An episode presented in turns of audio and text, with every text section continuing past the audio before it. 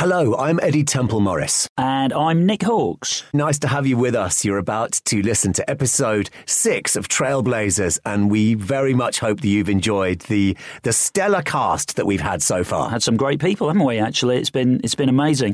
So this time it's Danny Rampling. Yeah, certainly uh, somebody who's been very significant in my personal journey in music. He's the guy that. Uh, kind of played a really significant uh, part in breaking the, the first hit record that I ever signed. So uh, got a lot of love for Danny Rampling. And uh, in this, in, in, what we've got here, it's it's really a taster of the the great music that was significant to Danny on his journey. But if you want to listen to the tracks in full, and and I, I would recommend that, head over to Deezer.com. They're there, and there's also special Trailblazers playlists from us and our guests that you can check out. Yeah, some great stories coming up from a, a, real DJ, a proper superstar DJ legend, arguably one of the very first. So uh, let's begin. Deezer. Deezer. Originals. Trailblazers. Danny Rampling.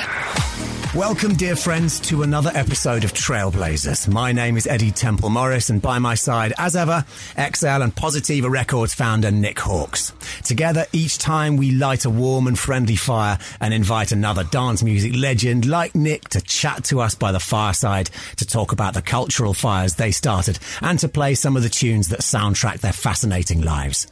This week's fire starter is founding father of modern dance music and DJ culture, one who truly blazed blazed a trail that thousands of other DJs and producers have followed.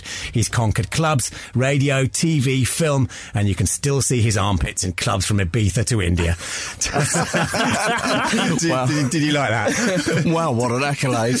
what an intro, Eddy. Yeah. Danny, Danny Rampling, welcome to Trailblazers. So lovely to, lovely to see you again. It's the best one yet, man. it's good to see you too, Eddie, so, and Nick. So as I, uh, as I light the fire, I'll hand over to Nick, as ever, to uh, fire the first question at you. Okay, great. So brilliant to have you along, Danny. Uh, uh, great that, that you could come to join us. Thank you. Pleasure to be here. Lovely, lovely. So, what have you been up to of late? I, I, sort of keep a little bit of an eye on your movements on social media, and it all seems very glamorous. You seem to be clocking up the air miles. Fortunately, it is very glamorous. Yeah, Good. You know, blessed yeah. to be still travelling the world. Yeah. Just uh, uh, back in the UK uh, a couple of weeks ago from a very successful Australian tour and wow. uh, and Asia in, into Thailand and. Um, they liked it so much in Australia. I'm going back there at Easter for more dates. So um, wow. yeah, so should we rewind rewind the clock and and and find out like let's just yeah. rewind the whole thing. Let's like, do where that. did it where did it all start for you? Like sure. when, when, was the what was the first record that you had an emotional response to that you can remember? I think my, my you know my my love for music and well and radio for that matter began um, around my mother and my family at a young age. You know, from a very young age, there was always music played in the house. My mother would listen to the radio, uh, uh, Radio One. Uh, uh at the time, and um, and that was my introduction to music. And I was fascinated how music was played on a record player. Um, my grandmother had this uh, this huge cabinet record player, and you could yeah. put the records and store them in there, and the speakers were in the front, and there was a deck on it. And I was obsessed with that at a very young age. And mm-hmm. they always used to have um, family parties, at, you know, kind of whether it was a christening or a Christmas party or a birthday party. All the family would get together and dance and play music. And then I think I may have been about seven or eight years old, and my tar- my, my my job was to put the records on, and, and they used to love the fact that I was enthusiastic enthusiastic towards that job while they were, you know, drinking and being merry and having a great old knees up as such in the house. And, and, and it introduced me to playing music. Um, and, you know, Carl Cox has said the same thing. Uh, that's how he uh, became, you know, fascinated and obsessed by playing records. Mm. And um, those records were really heavy. They were, they were 78s. They were like acetates. They were really heavy records. And um, one of those records was Jerry Lee Lewis, Great Balls of Fire. So much energy in this piece of music. Danny Rampling. You shake my nerves and you rattle my brain. Too much love drives a man insane. You broke my will, but what a thrill. Goodness gracious, great balls of fire. I let you love I thought it was funny. You came along and honey, I've changed my mind. This love is fine. Jerry Lewis, my God, they made them short and sweet. They um, did. You must have had to those be a, a, a very attentive seven-year-old changing their records because literally everything lasts about a minute and fifty-eight. Yeah, you had to be, uh, you know, really On your game. Yeah, exactly, on your game. So, were you, so back to that time. Think back to it. Were you just literally this small, fleshy jukebox that you just put on records, or were you were you providing any chat or any performance? No, no, there? no. Quick Hand Dan, I was called. but no, I just used to take the records out, and then um, uh, family would say, "Well, play this one and play that one," and they would encourage me. Yeah. Yeah, Yeah, And where kind of- was this geographically? Where were you at this? Um, in South London, in SW 16 in Streatham. oh, you're in Streatham. Okay, so you're you're, you're a South That's London where I boy. was born. Yeah. Oh, excellent. Yeah. Um, and so, so uh, after your your um, your initial foray into DJing Yeah. at such a at such a young age, Yeah. what was then? Can you pinpoint a record that um, that you first that, that that really sort of reached into you in in a more emotional way, rather than just sort of you know being a human jukebox?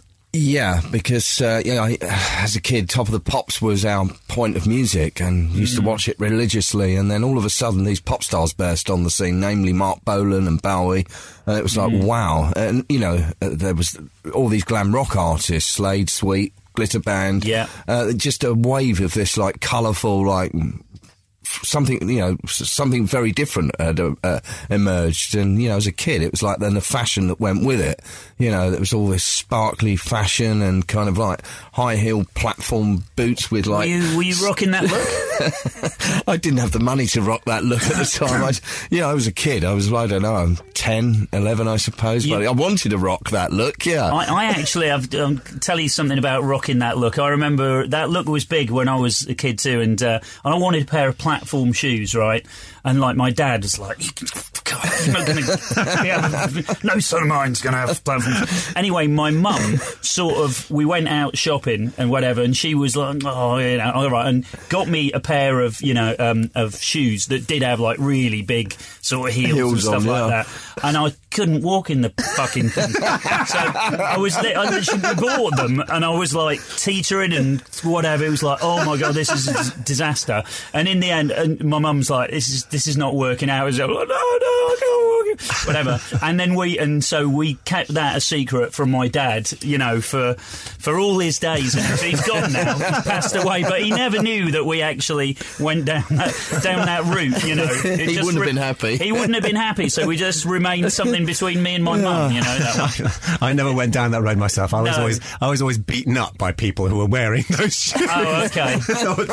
chased chased around Hereford, being called all sorts of horrible racist normal- names by people in those shoes. Well, normally in London, it was people who wore those shoes that got, got attacked for looking different, particularly the kind of Gary Glitter boots, the kind of big sparkly, kind of the Sweet uh, used to wear them, and Bowie, and, and they used to sell them in Carnaby Street, and, I saw, and they had big stars on, and they were covered in glitter, and I saw them, and they were way beyond my budget, but I just used to drool at them in the window. I never got a pair, but I, sp- No. I spent all my money on music as Yeah. a kid. I, you know, it started at a young age.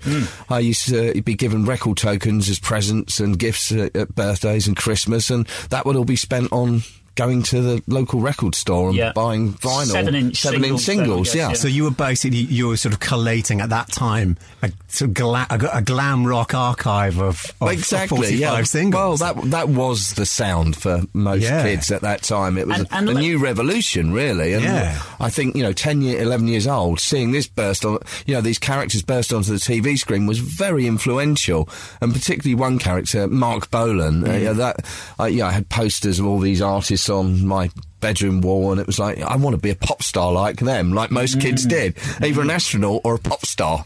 I ended up being a DJ which is even better. Trailblazers.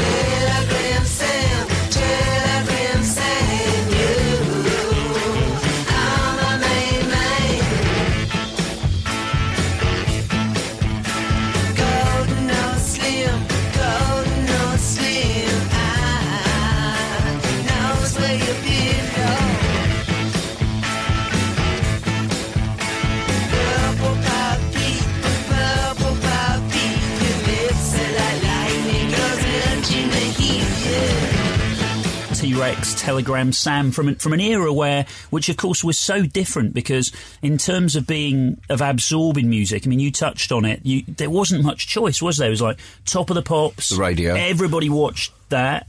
You know, there was Radio One. Was where else in that era were you? Well, youth clubs, No, yeah, youth yeah. clubs. That was that was about it, or junior discos. Yeah, yeah, no internet. or you know, very different times, very different times. So, so then what? Then tell us a bit more. Like when you became, you know, you moved into your teens and you and you were uh, sort of growing up. How did things sort of change there? Did you engage a lot more with? With uh, with music and DJing and all of that, were you? Did you become the guy who was playing the tunes at the youth club? I wasn't DJing then. No, I was just an avid record collector and a lover of Right. music, and uh, used to you know uh, go out and try and get into clubs at like 14 years old, and often get refused entry to a club. But it would Yeah. always be a game of one time you'd get in, then ten times you wouldn't. So Were you memorising sort of fake uh, dates of birth and thing? I remember doing well, a bit absolutely. I of that. looked about eight. Oh, right. So most, At 14, I looked about eight years old. time. do, you, do you remember the time that you first actually blagged your way into a club and you actually got in and you're like, Yeah. oh my god, I'm actually got through the doors? Yeah, it was at the Crystal Palace Hotel, which Right. was a, a, a, uh, oh, a grown-ups club. Yeah. And um, I got in there. I think I was about fourteen at the time. And one night I got in, and I, I was hooked. It was like, wow, Yes. want to come here every week. But Yeah. I didn't get in there after that for a while because I think someone had blown my cover and told them I was like not old enough to be in there. I went back Oh, there the no. next week. It was like, sorry, you're not coming in. You'll have to come back when you're old enough. Come back in three years' time or. Yeah, I had a few more goes at it, but uh, the door was closed for a Ah. couple of years. But um, yeah, I uh, you know through my teens, ca- um, collecting music and um, you know being influenced by you know kind of music as a whole and fashion. Um, and I wanted to be a DJ, but just didn't know how how to get in there and do it. And there was a a, uh, a friend who lived down the road, um, a guy called Tony Cox, and um, we were about 14, I think, at the time, and he uh, got a he got uh, the whole console, the flashing lights, and the two decks. Yeah.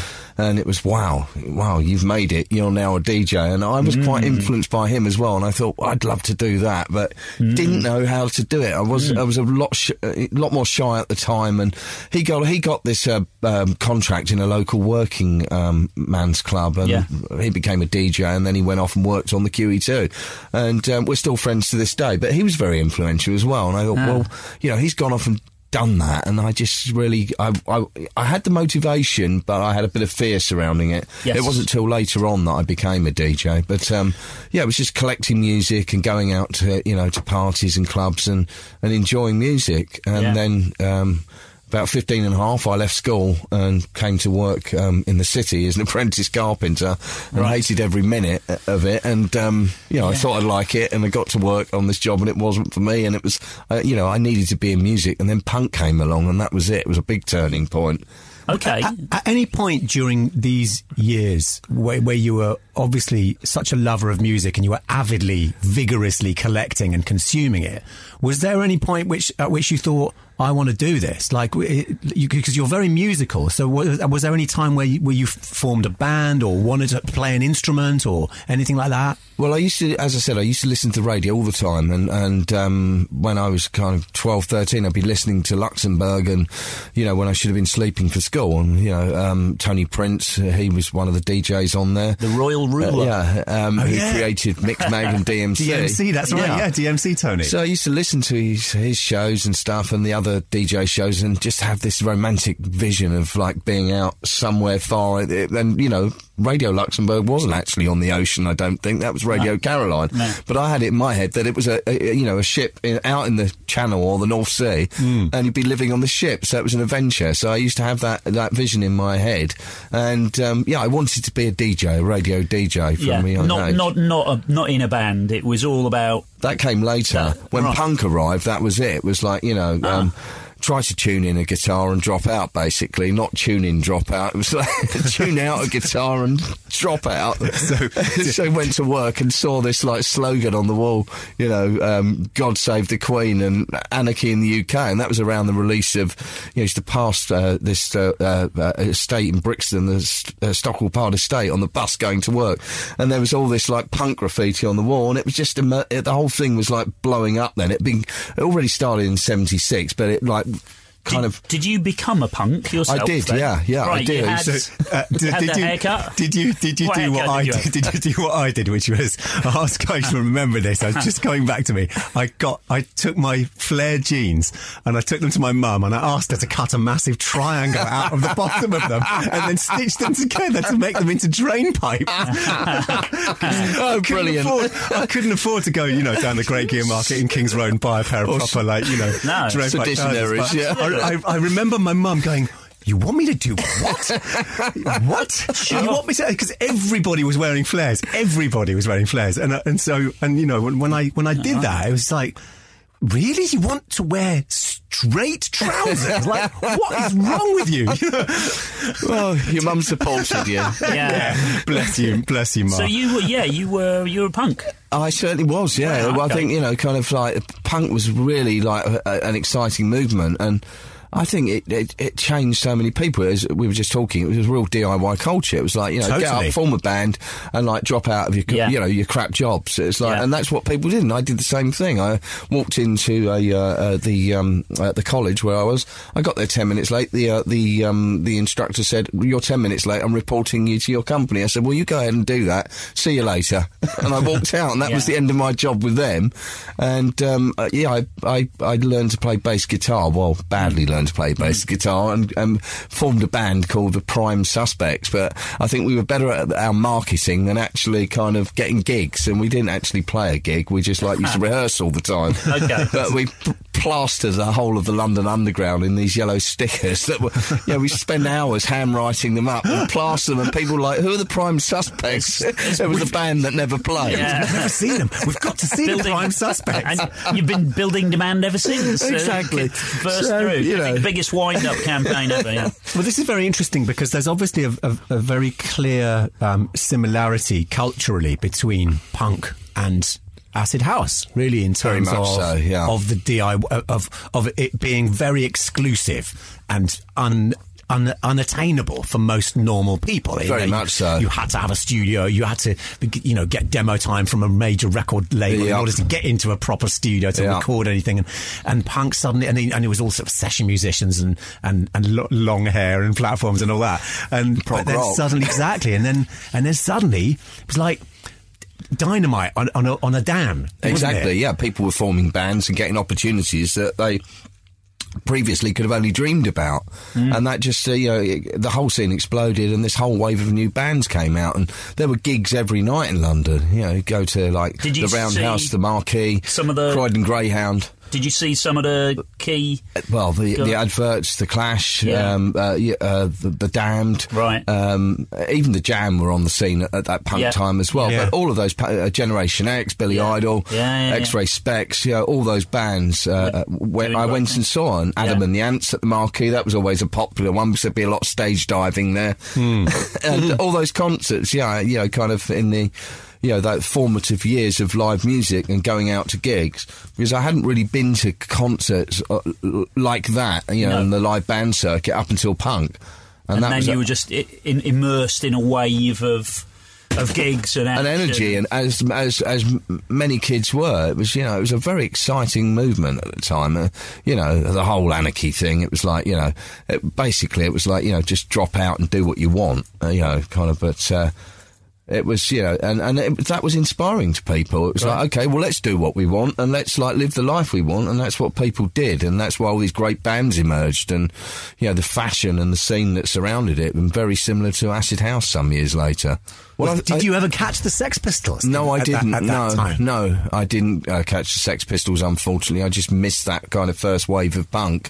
Used to read about it in Sounds and uh, NME, but um, unfortunately missed those uh, Sex Pistols gigs. I mean, that must have been amazing to have gone to them. It's like the early acid house clubs. You know, everyone claims to have gone to one of those acid house clubs, but the reality of it was there was only like 300 people in the club I pr- uh, created, co-created with Shoom, and you know the same for like Future with Paul Oakenfold, 300 people at the time, the early club. So Yeah. you know, it's the same thing. But yeah, I would have loved to have seen the Pistols. I saw them some years later in um, their their uh, reforming that when they reformed for that tour. I think it was like ten the- years ago. The filthy Lucre Finsbury tour. Park, wasn't Yeah. it? With Yeah. Iggy Pop. Yeah. It was a good gig. right. Yeah, yeah, yeah, yeah, yeah. Oh, what a what a shame that you um that you missed them right at right at the beginning. But loved their But- music, you know. But you were exactly Yeah. consuming their music. So, Yeah.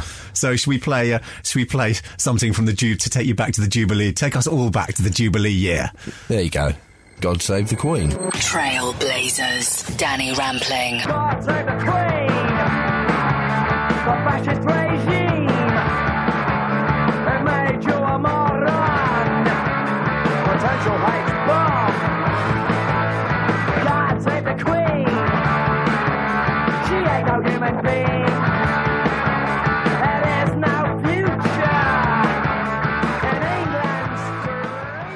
Sex Pistols and God Save the Queen to take uh, to take us back to the Jubilee year. Um, thanks to Danny Rampling, our our trailblazer. So, Danny, you've um, you've you've catalogued you you soundtracked your life up to this point with by referencing a lot of. Uh, of rock music, of glam rock, and and um, of uh, of punk rock. So, where did I mean? Dance music wasn't really a thing back then, but there was a sort of a divide between culturally between kind of you've got mods and rockers, and and and you've got um, like soul boys and funk people, and you know th- kind of those guys. Like, Yeah. So where when did that world? Because that world is obviously much closer to the world that you're famous for. So so when did you kind of dovetail with with soul music or dance music culturally? Then Um, I think you know um, the roots to dance music, Tamla Motown. Um, the first Motown record I bought was Stone Love by the Supremes, which I love dearly, and that was my influence to the soul sound. And then on from that, um, going ice skating at like thirteen to fifteen years old, and there'd always be disco music played at the ice rink, and um, there'd be a speed skating session.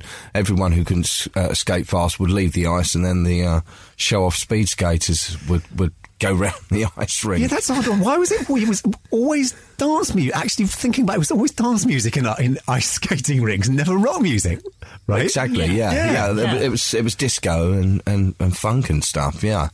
Um, because I don't remember much rock music being played. There was a bit of rock and roll.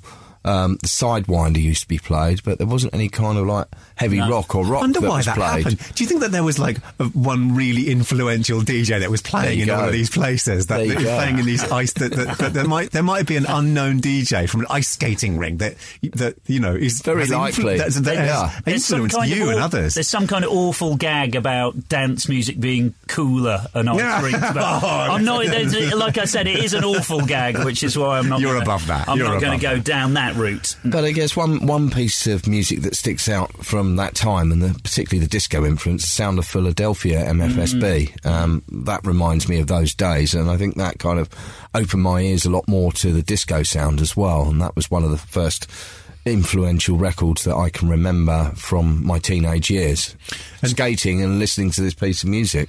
And did it? And did it make you? Because the the the glam rock and the punk rock and stuff very much sort of empowered you and inspired you. Did Absolutely. this, did this do do the same thing? I mean, did you? How did it make you feel at the time when you when you kind of engaged with this kind of music? Um, I think you know that, that that kind of music was more about chasing girls. Yeah, of course.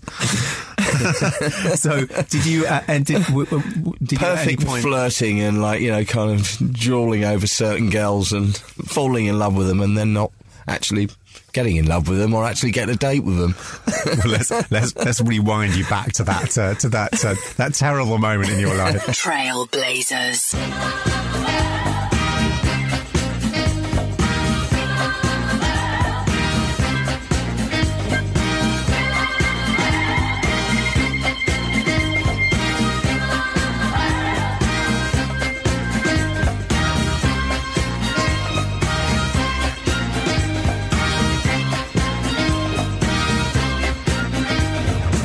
Sounds of Philadelphia by MFSB. Um, so, now forgive my ignorance. Would you call would this be called soul music or rare groove, or what would you what would what how would you categorize it? What, what category in the record shop would you find this record? Is there a category for it? It, it comes under the rare groove banner. It comes under soul music. It comes Yeah. under disco. Yeah, yeah, yeah, yeah. So, so here's you. In, this is the mid mid to, this is sort of mid seventies now, and, Yeah. and and this is a, a palpably more four four disco beat that has that has entered your life. But of course, you were you were still. You know, inspired by the glam rock and really into your punk rock, and you were really into your rock music. But now you're getting into dance music as well, and so you, you and in those days, the culture was very separate, wasn't it? Like the, the, you were a punk or you were a, a soul boy. So kind of you, you must have felt a bit confused. Or you was a rocker. Y- y- or yeah, exactly. Or you were exactly. Or you were rock- you were a metaler or a rocker. Yeah. You know, your leather jacket. So, so like, where were you culturally at that point? Then were But, you uh, still a, you were you were a punk that just liked soul music? Well, no, no. There was a lot of people that liked disco and soul music that used to, you know, go to the, the Lyceum, the Lacy Lady, and uh, Crackers, and all these clubs, and um, and punk arrived, and you know, bands like the Clash were a fusion, really, of kind of, you know, um, reggae Yeah. and disco, um, and there was this kind of. Uh, I think that the, the kind of tri- part of the tribe merged. You know, there was like a, a lot of people that were into disco and funk music who got into punk and loved the energy of punk, and that's what you know really happened. And then that also happened years later with acid house. You had the whole rare groove scene that was you know a continuation of those days. That there was this whole crowd that you know went to the soul weekenders and the warehouse parties and Shake and Fingerpop and everything else that was going on at the time, and and then acid house came along and then there was like you know this shift from that uh, group of people that enjoyed that music into the acid house scene.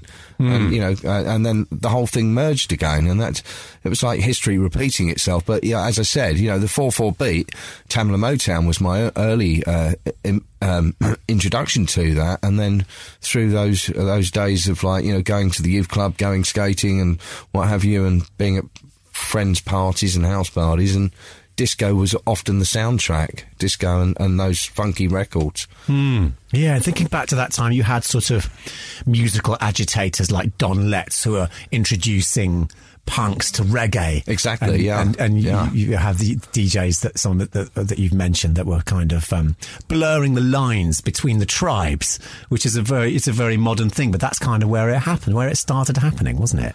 So, um, so what was? Uh, is there a record that you can pinpoint um, at? At that time, so during the punk time, that was a dance, a pure dance music record that that really, you know, that Absolutely, because um, you know buying seven-inch singles for many years, and then it was the introduction around. Um, well, from my own experience, around 76, 77 of the 12 inch single, the extended dance single. And That was high on the wow factor, you know, after years of buying sevens and then 12 inches had arrived. It was like, wow, you know, 99p for like a 12 inch record with a, like a seven, 10 minute epic mix on it. Yes. And um, one of those tracks was um, on TK Records, T Connection, um, Do What You Want to Do. And that was also a, a soundtrack in a club that I used to go to. And um, being, you know, kind of uh, in awe of the DJ that was in there playing all these American imports. And that was one, I think that was probably the first American, one of the first American imports that I bought. Uh, is this track? Trailblazers. Yeah, yeah.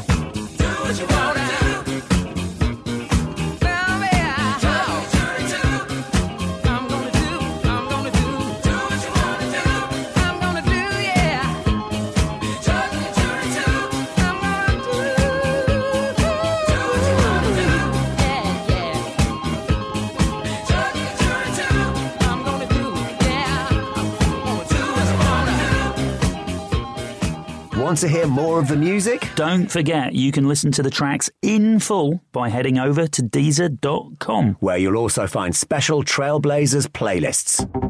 Deezer. Originals.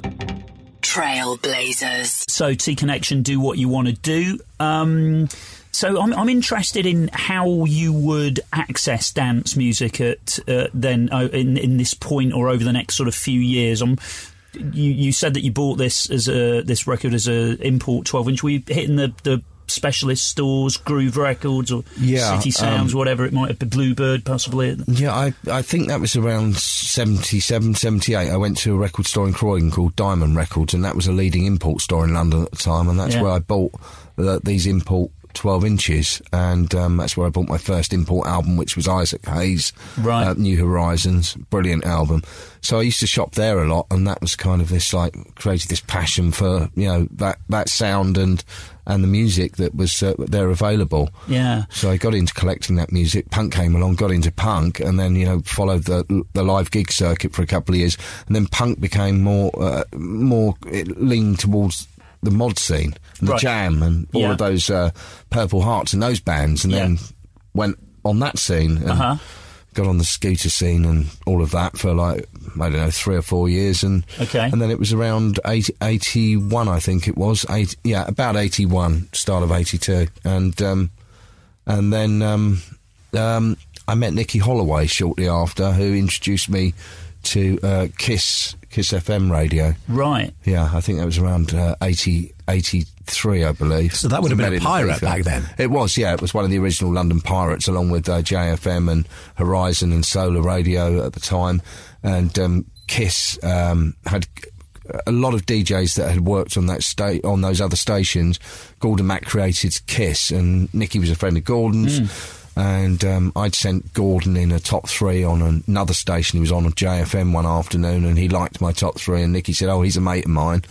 So I got a show at two o'clock in the morning on Kiss because I had a record collection. I was collecting soul, independent soul music then, post kind of like punk, mod, and went into collecting like um, funk and independent soul.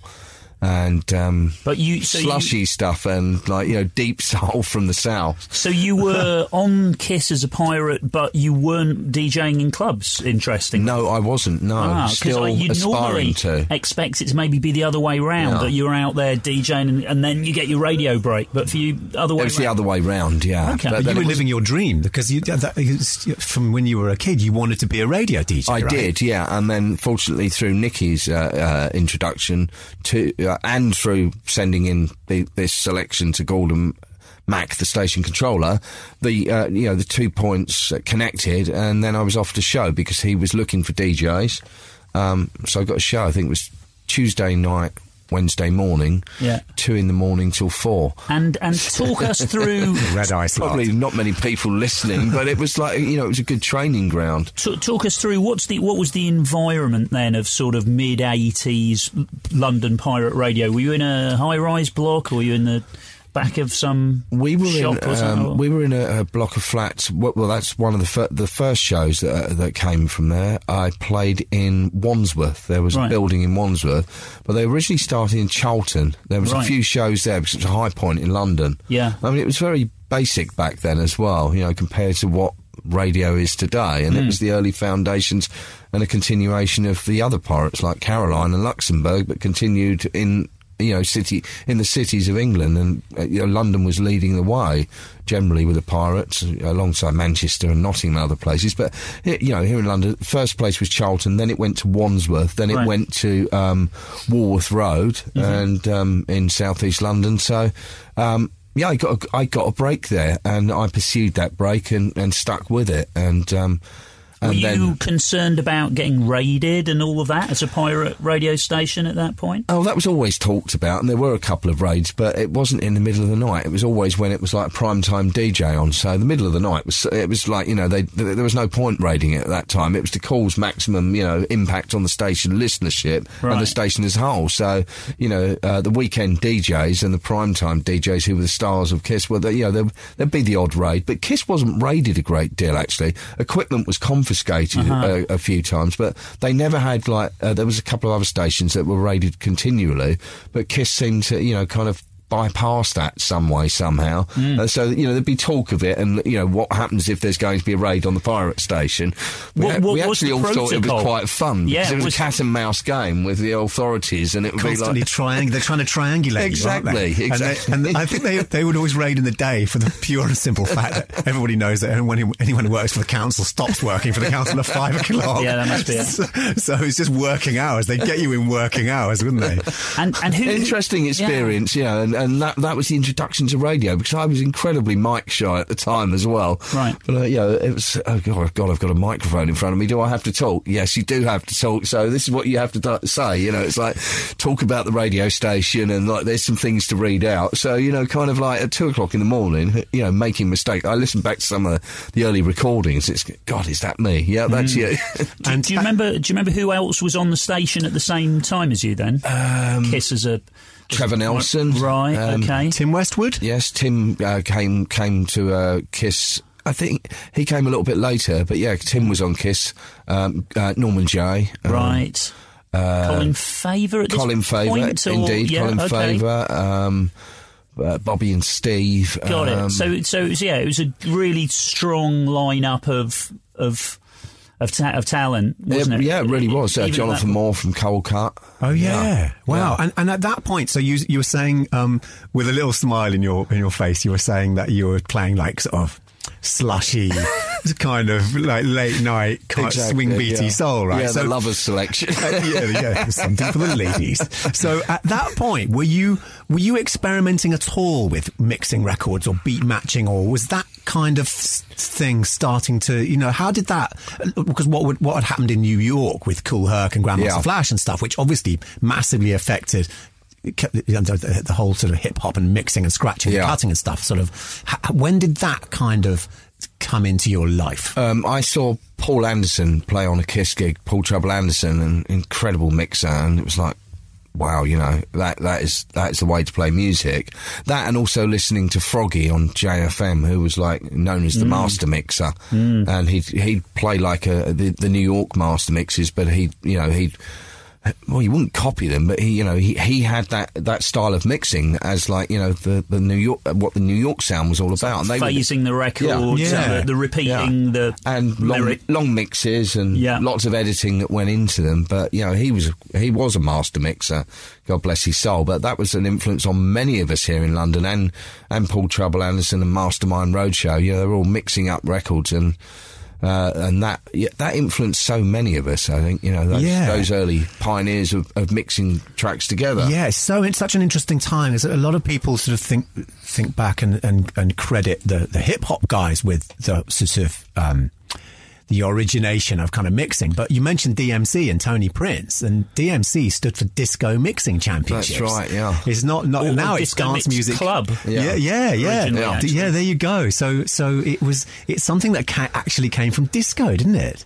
Yeah. That, the, the the culture of, of mixology, you know, of mixing. Well, d- yeah, disco and and hip hop. Yeah. Yeah, yeah, of course, the scratching and stuff came from Yeah. hip hop, but it was it was such a it, it- it was uh, you know that sort of mixing thing such a such a strong thing with disco. So, so when did you start uh, moving into into club world and DJing in clubs? Right, so you're on the yeah. radio. I was on the radio uh, on the uh, late night shifts, Yeah. and uh, that continued for a couple of years. And I think I, th- I think I got a Sunday afternoon at some stage, uh, three or four years later. And then I was playing in um, bars in southeast London.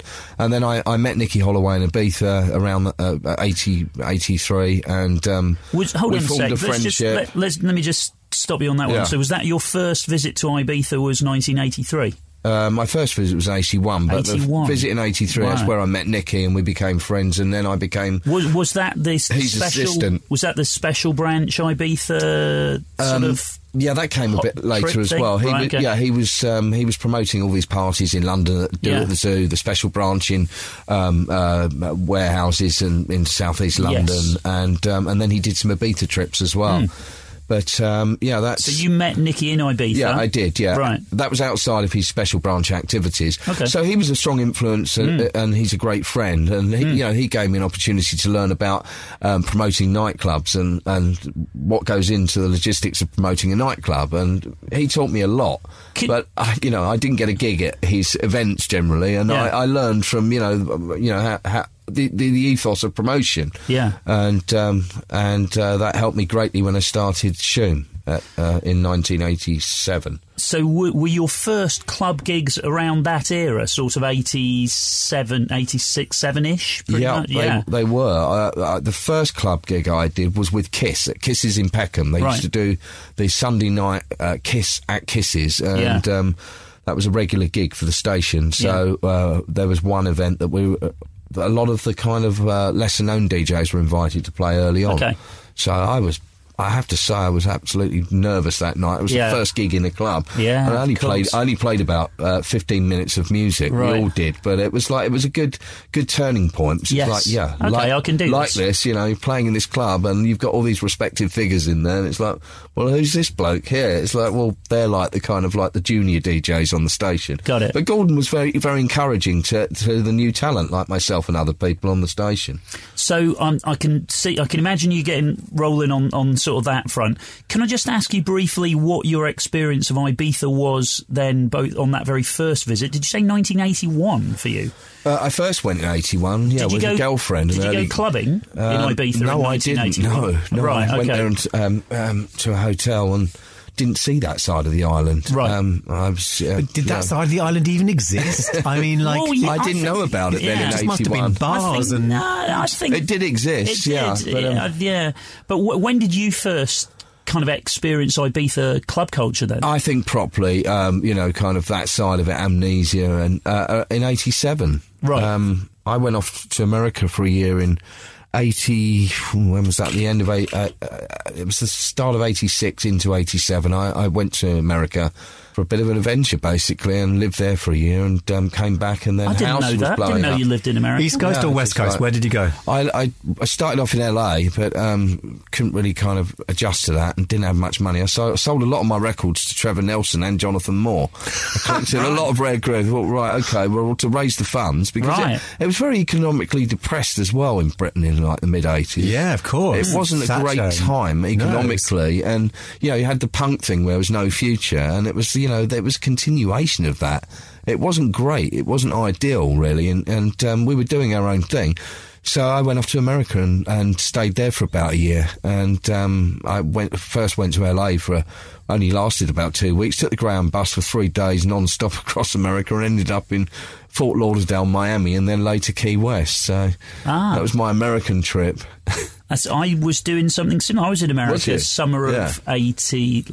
Yeah, summer of eighty-seven. I was in America Oh, well. I was in New York though.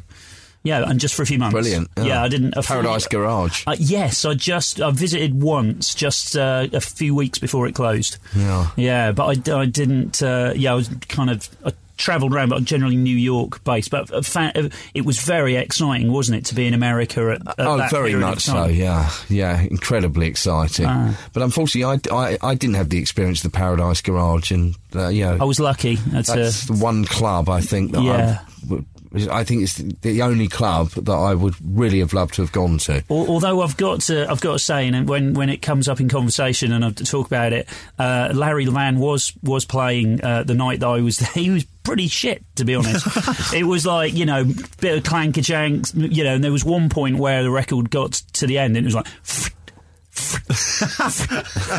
like this, and this went on for minutes, you know, and people just stood on the dance floor. He got away with it though, didn't Well, he? he got away with it. I mean, I think he was. He was revered as you He- know, he yeah. a legendary DJ, and he could get away with that. You know, He could. I think he was old- sprawled under the decks, and somebody had to rush up and sort of give him a shake and say, "Larry, mate, you know, put another tune on." But well, he was a rock and roll DJ, wasn't he? yeah, yeah. So uh, that was that was my experience of the of the Paradise Garage. So Brilliant. And and and and then and then I so and then Ibiza Clubland. Tell us about. About when you went, so amnesia, yeah, your first experience of amnesia was 87? 87, yeah, the Right. August of 87. I came back from America, um, I think it was in June of that year. Nicky did this uh, special branch thing in Greece. So we went there and, you know, everything was changing and the music had changed in the course of a year. You know, house had, you know, really kind of started to come in and DJs like Colin Faver and Steve Jackson and uh, Jazzy M were playing it on Yeah. pirate radio, and it was like fresh and exciting sound. Because in America, down there in Florida, it really wasn't being played. So it was like, wow, you know, this is house. You know, I'd read about it and stuff, and kept kept up on music whilst away. And it was like, wow, this is like, you know, this is brilliant. And um, and we w- went to Ibiza to celebrate Paul Oakenfold's birthday. It was his birthday, so the four of us went with Johnny Walker, Nicky Holloway, myself, and Paul, and um, had this week there and had this like you know complete revelation of on the dance floor and amnesia, and that you know that was uh, you know an incredible experience coming from London warehouse parties and soul weekends into like this you know, cosmopolitan mel- melting pot of hedonism and Yes. open air and beautiful people and scallies from Europe and people on Euro rail tickets, you know, blagging their way around Europe. Uh, you know, there was this English contingent. You know, there was about 20 of them, a little gang of them, you know, from Sheffield and Manchester and London. And they were all pretty cool. And Nancy Noise was part of that group and Lisa Loud. And um, they were all friends with with Oki as well. And Alfredo inspired us greatly. Argentinian DJ playing in the open air in this little shed at the end of the dance floor, and it was just magic, pure magic. And the stage was set. It was like, well, we need to do this back in London. And one of those tracks that really stands out is uh, Kenny Jammin Jason, Can You Dance? And I think this track taught a lot of people how to dance, actually. Trailblazers.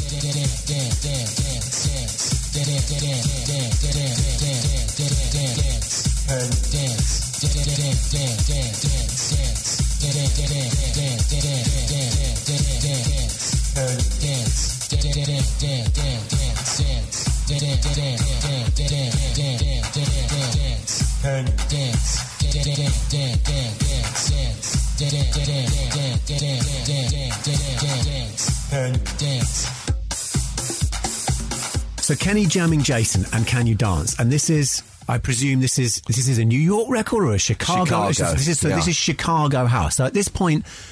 I presume that the Roland TB303 was about to be invented, but hadn't actually been invented yet. Or Oh, no, it, no, no. had it had it been invented? Were you, you were you guys using that then? Oh, it had, yeah. I mean, acid tracks, future acid tracks. That was, an, yeah. There was quite a wave of acid tracks around this other more pumping, you know, Chicago sound as well. This house jacking sound. Yeah. So you had the 303 sound, and at the same time, tracks like this, and uh, you know, James Silk and um, Farley Jackmaster Funk and Frankie Knuckles that were more gospelly based and their roots in disco and uh, acid house 303 sound was more more had its roots in the electronic bands like Kraftwerk and Depeche Yeah. Mode and those electronic bands of the 80s so uh, that formed the basis for the, the, the techno sound the Detroit techno, techno sound and the Roland 303 acid sound. All of those producers were influenced by European bands Yeah, yeah, yeah. So now you mentioned Paul Oakenfold. Now, obviously, in, in the sort of genesis of, of British dance music culture, you meeting Paul Oakenfold, that's a big pin in the map in the sort of in, in dance family trees. So what, what, when did that happen? How did you, how did you guys meet? When did you become friends? Um, well, again, I, I, I knew Paul through Nicky, and Paul used to play in um, uh, bars and clubs around London, and particularly South London. And he also he used to he, he introduced uh, Def Jam to the UK.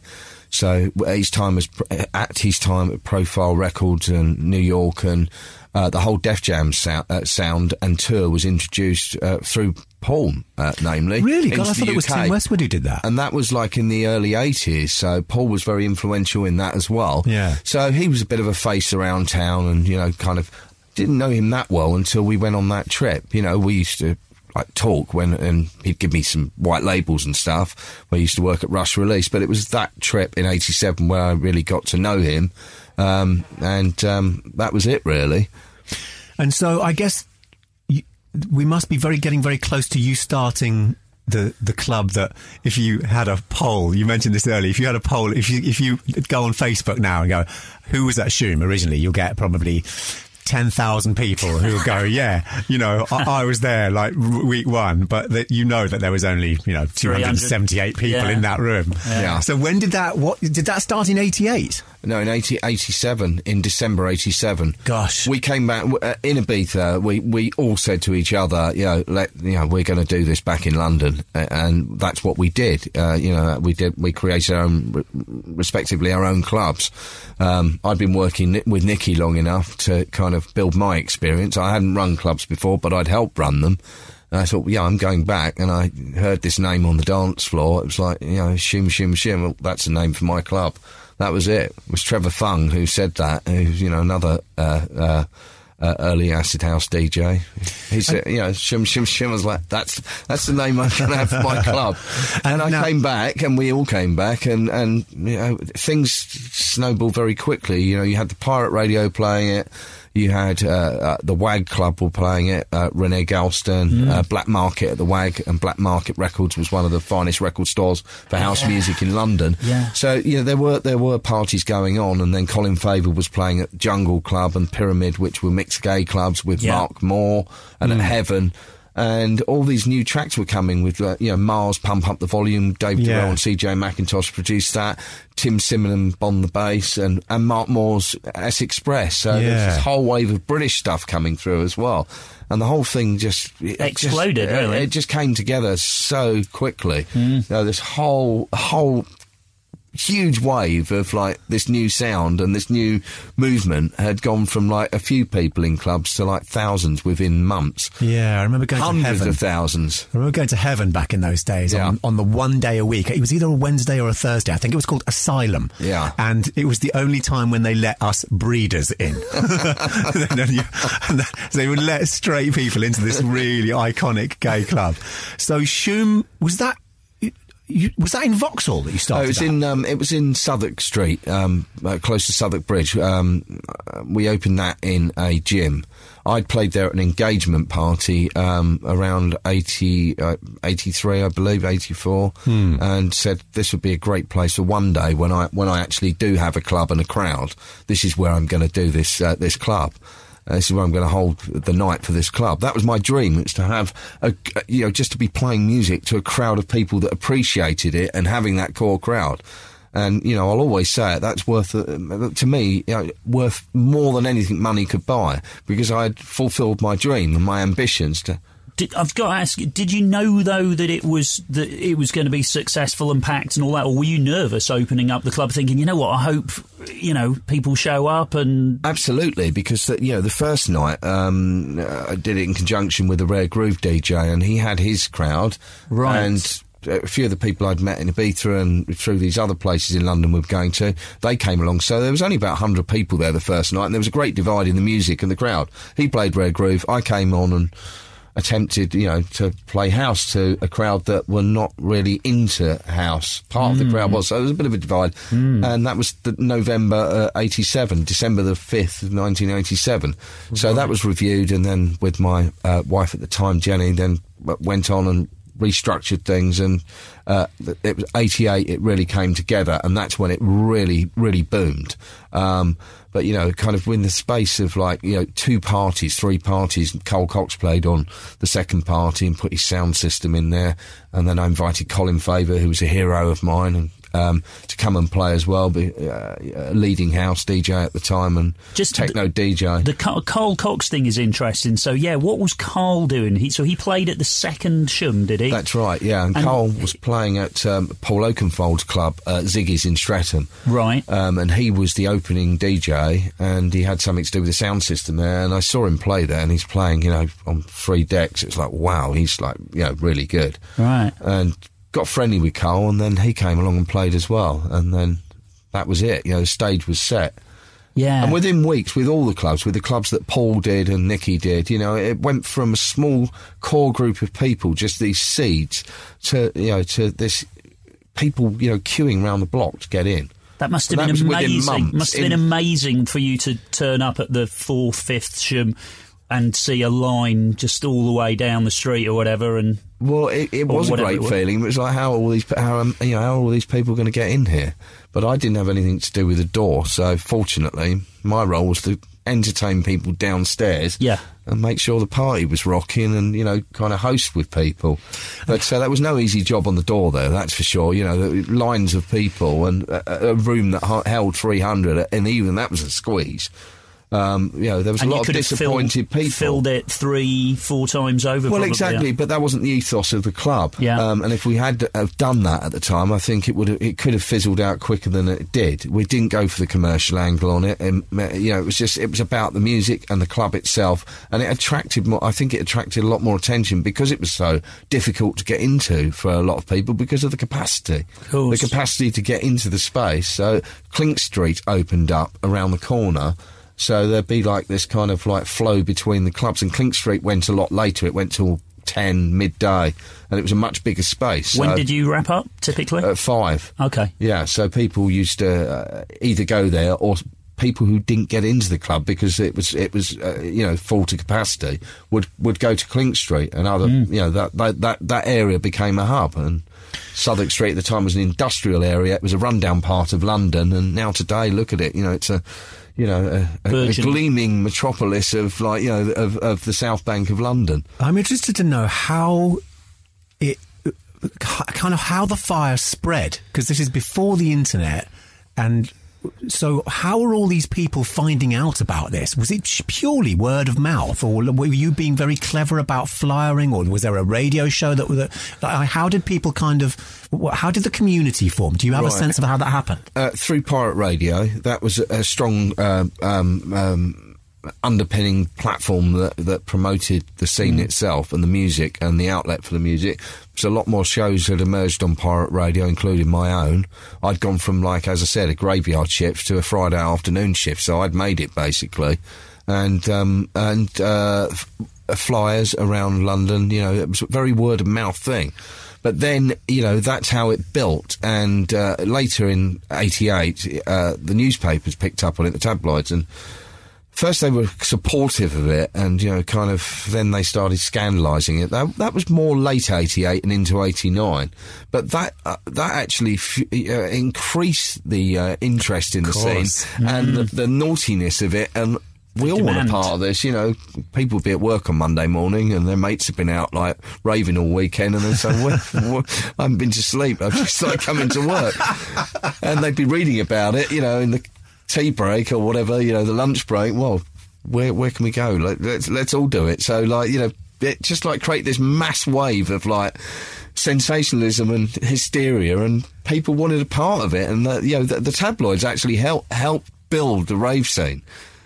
they really, you know, they Yeah, really kind of without, you know, unwittingly. and kill it eventually. Well, yes, exactly, yeah. But um, you know, it, ev- everything comes to an end at some point. But it was great while it lasted.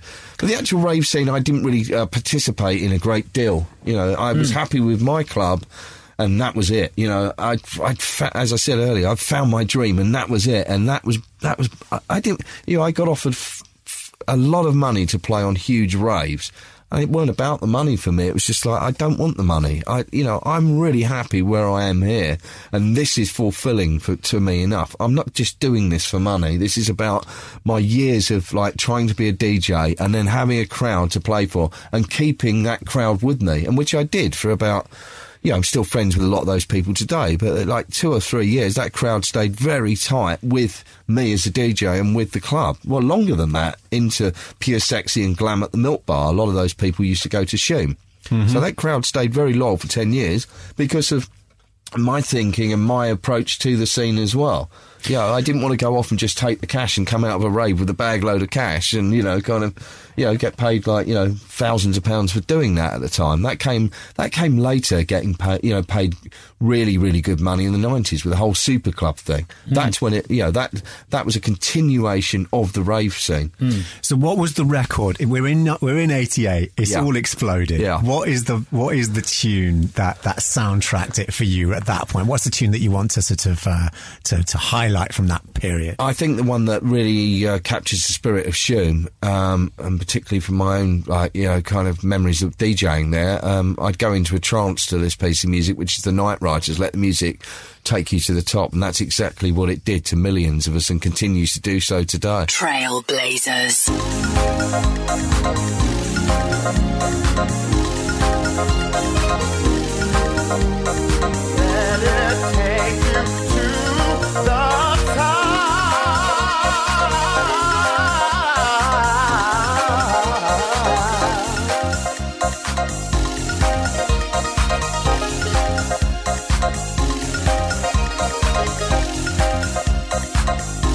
So it's 1988. It's all gone off for you. You are um, Danny Rampling on Friday afternoon on Kiss. Uh, you are the, the the pivot of you know the the coolest and most exclusive and the club that everybody wants to go to in London. So um, round about this time, or not shortly after that, um, you two guys uh, dovetailed. Your lives kind of um, came together in some way, didn't it? Yes, it did. So the I was aware of of what Danny was doing. I've been listening to him on Kiss and aware of the the the momentum and, and buzz and everything that that Danny was creating. I wish I could claim that I was. well, That I, that I was there at Shoom, but I wasn't. I, I, I didn't go, and I don't know why. But I just you couldn't go to everything, and Probably because everyone told you you couldn't get in. You Uh, just yeah. can't get in. You'd be queuing for hours. It's, it's, it's awful. Nick would have been most welcome. Yeah. so so no, that was Danny mentioned he didn't make it to Paradise Garage. I didn't Yeah. make it to Shim. Yeah. Um, but I did make it to Ibiza in the summer of '88, kind of inspired by uh, a lot of what um, Danny and, uh, and and the other guys had been had been doing. So I.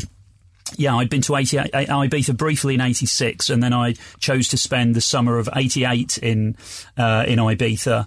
Um, and I just felt that was was where I needed to be. But I think what you're referring to in terms of the dovetailing, our paths hadn't crossed at that point.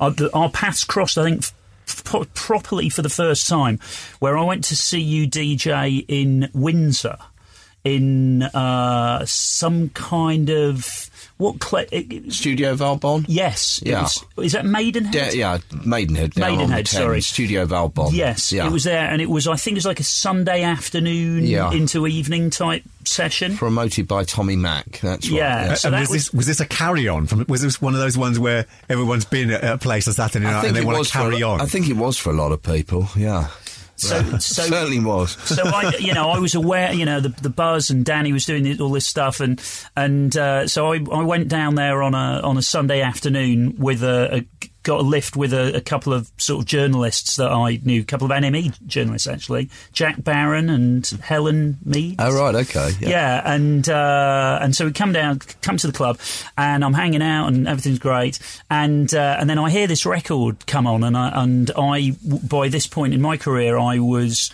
uh, doing club promotions and A and R for a label called City Beat, which was a sort of fairly eclectic dance uh, sort of based label, and I heard Danny play this record, and I'm like, oh man, everything exploded.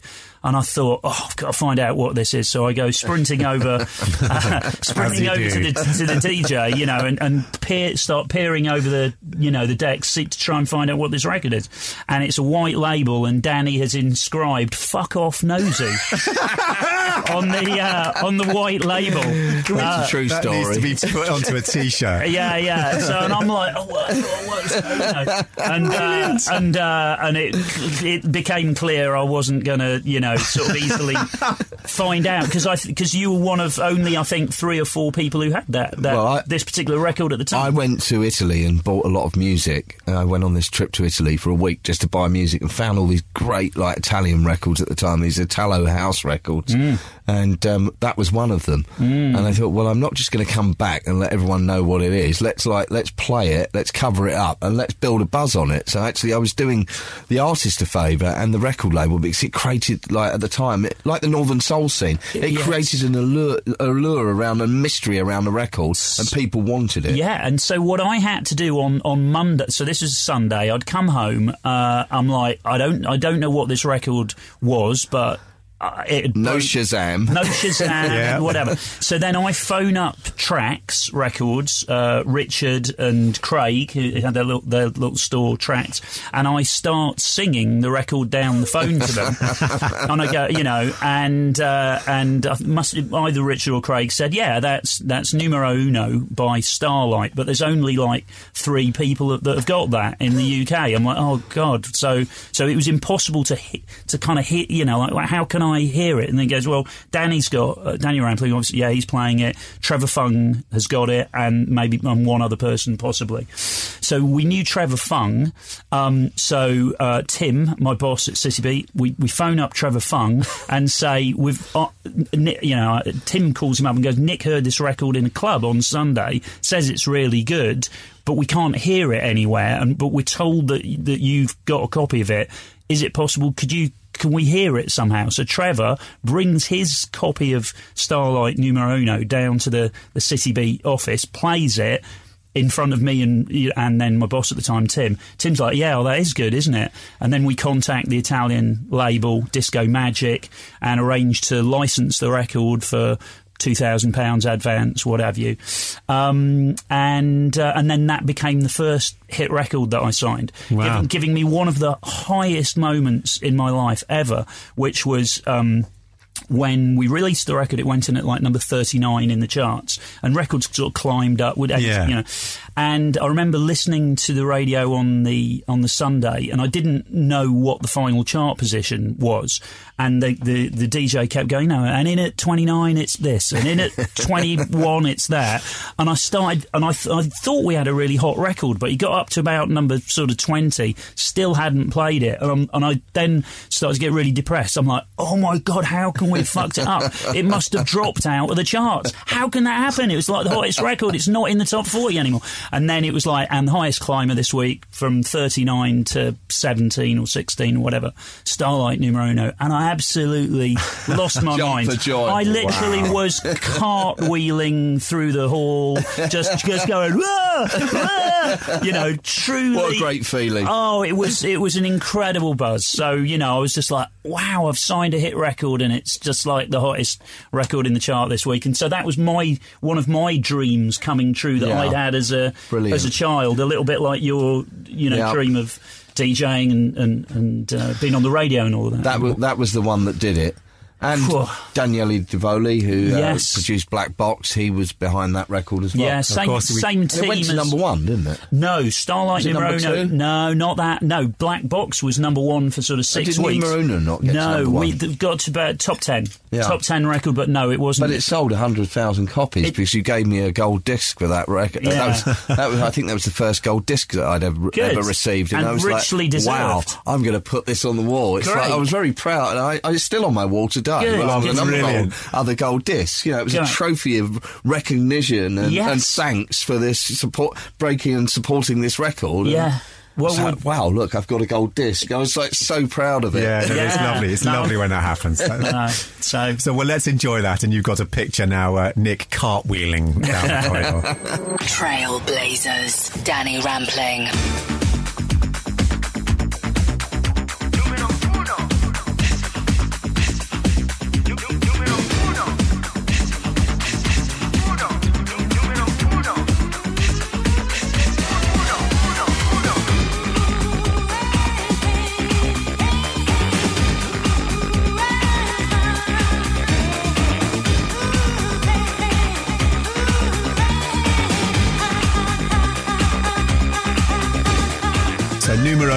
And uh, and that's the that's the second time that we've had Daniele Davoli, lovely man, mentioned on this show because of Yes. course Mike Pickering was uh, Yes. was was heavily involved with uh, with that lovely Italian man. Yeah. So um, we've we've talked about Nick how how you, you when your life dovetailed with Danny's. Ah. Um, mine dovetailed with Danny's a lot later. Oh, right. Uh, in the mid nineties, well, a little bit later, in the mid nineties, I was at Radio One. Right. Uh, doing, um, I was the, the jingle dude. I did all of the, the, Okay. the promos and the trailers and all of the, and, and to the identity of the station. Yeah.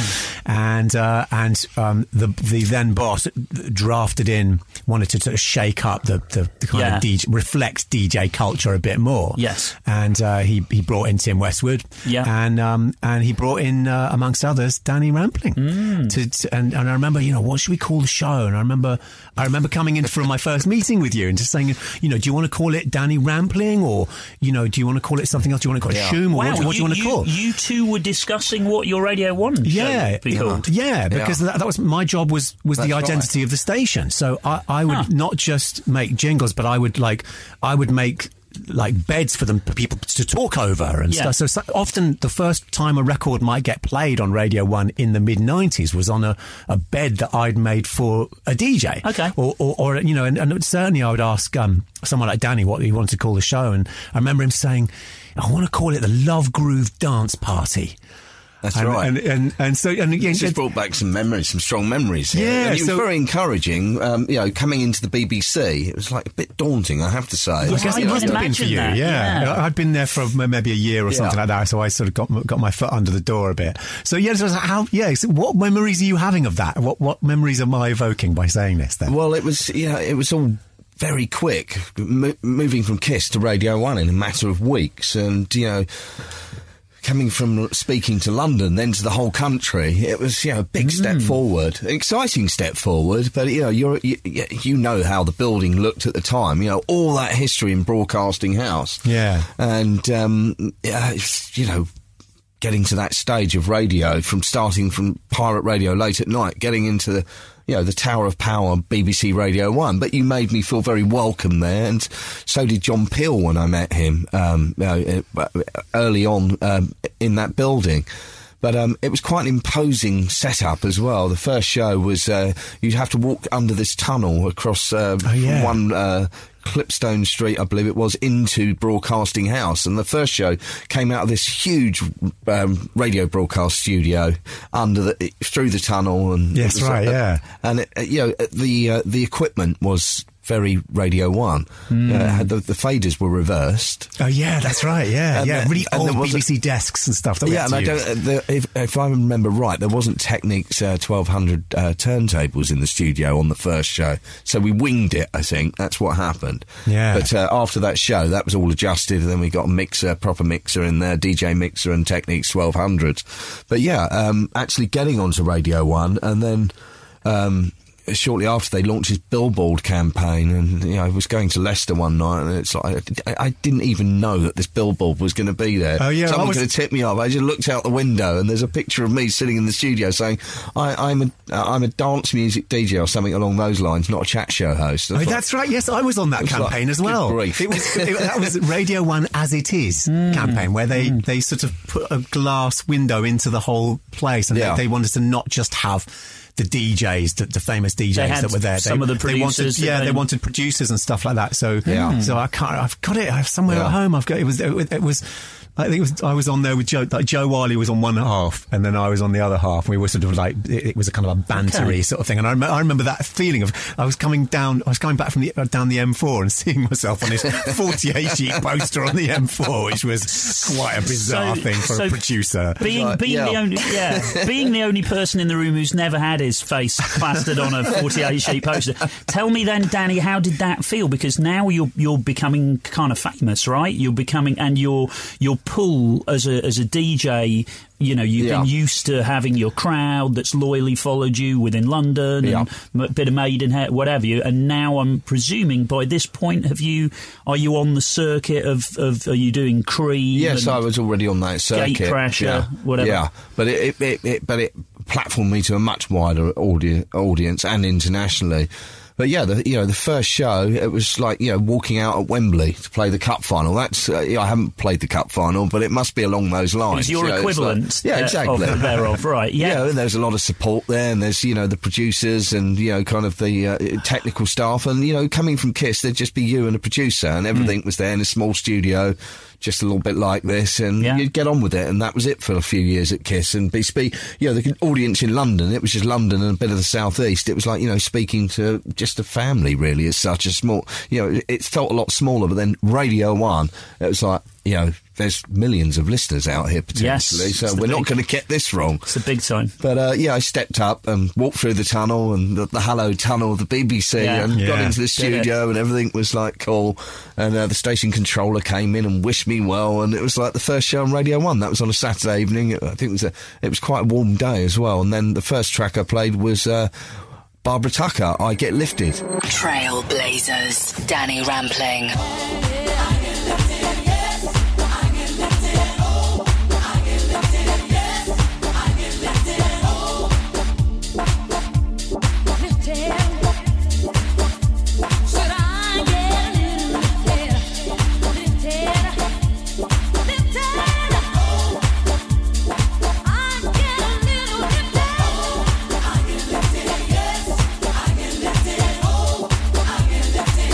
Happy days. Um, so, there's the there's the first track that uh, ever got played on the uh, now legendary Love Groove Dance Party at Radio One, presented by Mr. Danny Rampling, with jingle supplied by yours truly. Great. Um, so, um, so Danny, the, the question that we it's been wonderful uh, talking to you and It catching has. up with you and and um, getting you know the soundtrack to your to your life. So the question that we ask everybody um, that we talk to as the last one is that you've got to imagine that that aliens have landed Yeah. and that they they for some reason w- want to destroy the Earth as you know aliens. They, Or they- want they're to. pesky pesky aliens.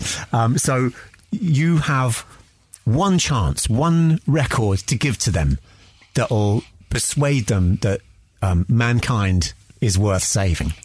Um, so, what would that record be? and why? Mankind is worth saving. Yeah. We're under attack. Yeah.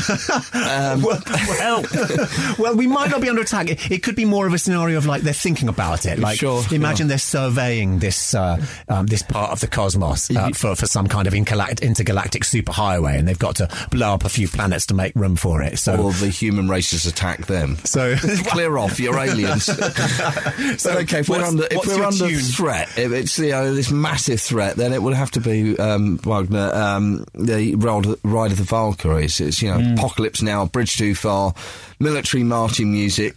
Go get them. that, that would surely make the aliens destroy the world, wouldn't it? I think, Or- I think it would make them flee. it would be a, it would be a Scare 'em really, off. it would be an incredible soundtrack to the aliens destroying the world. We're That's- under attack. It's a collective effort, and that's the soundtrack.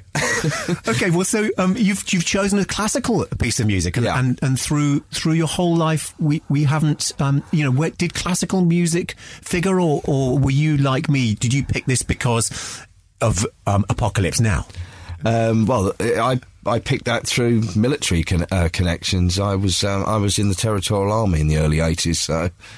Oh, and, really? Uh, yeah, and that's that's another part of my life, and uh, yeah, I think that uh, I love classical music as well, and the fact that, uh, that that particular piece of music, it's from an opera, it's a great piece of music. It's got lots of energy again, and it's it's very powerful. Uh, it's been used in some great films as well, like Apocalypse Now and Bridge Too Far. And, um, it's a battle march. And if we're under attack, then we, we can't run away. We're going to have to go into battle with these like th- these alien forces. But how, God knows how that would happen the way the world is at the moment. It's a pretty divided place we live in. So collectively, yes, in an ideal world, a collective, a global collective, and the world is under threat. That would be the uh, the theme tune. Yeah, I can. This is a this is a, a tune that could that can that would rally anyone from any country. yeah. Um, Danny Rampling, a true trailblazer. We can see your, your, your trail through the sky that so many have followed. Thank you so much for coming on the on, on the show. It's been an absolute pleasure. Thanks for having me. Thanks, Dan. Trailblazers.